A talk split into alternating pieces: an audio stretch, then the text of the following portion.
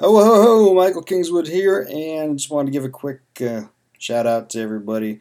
not going to do the usual reading of stories or presenting of story stuff because it's hey, it's Christmas.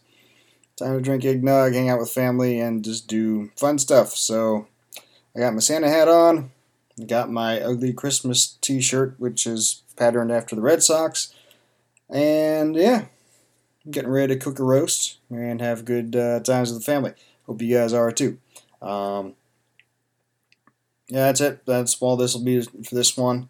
Um, next week, Monday time frame, we'll do a New Year's Happy New Year's thing, and if I'm feeling up to it, depending on how New Year's Eve went, maybe we'll do some uh, more story reading. That's it. Hope everybody has a good holiday. See you next time.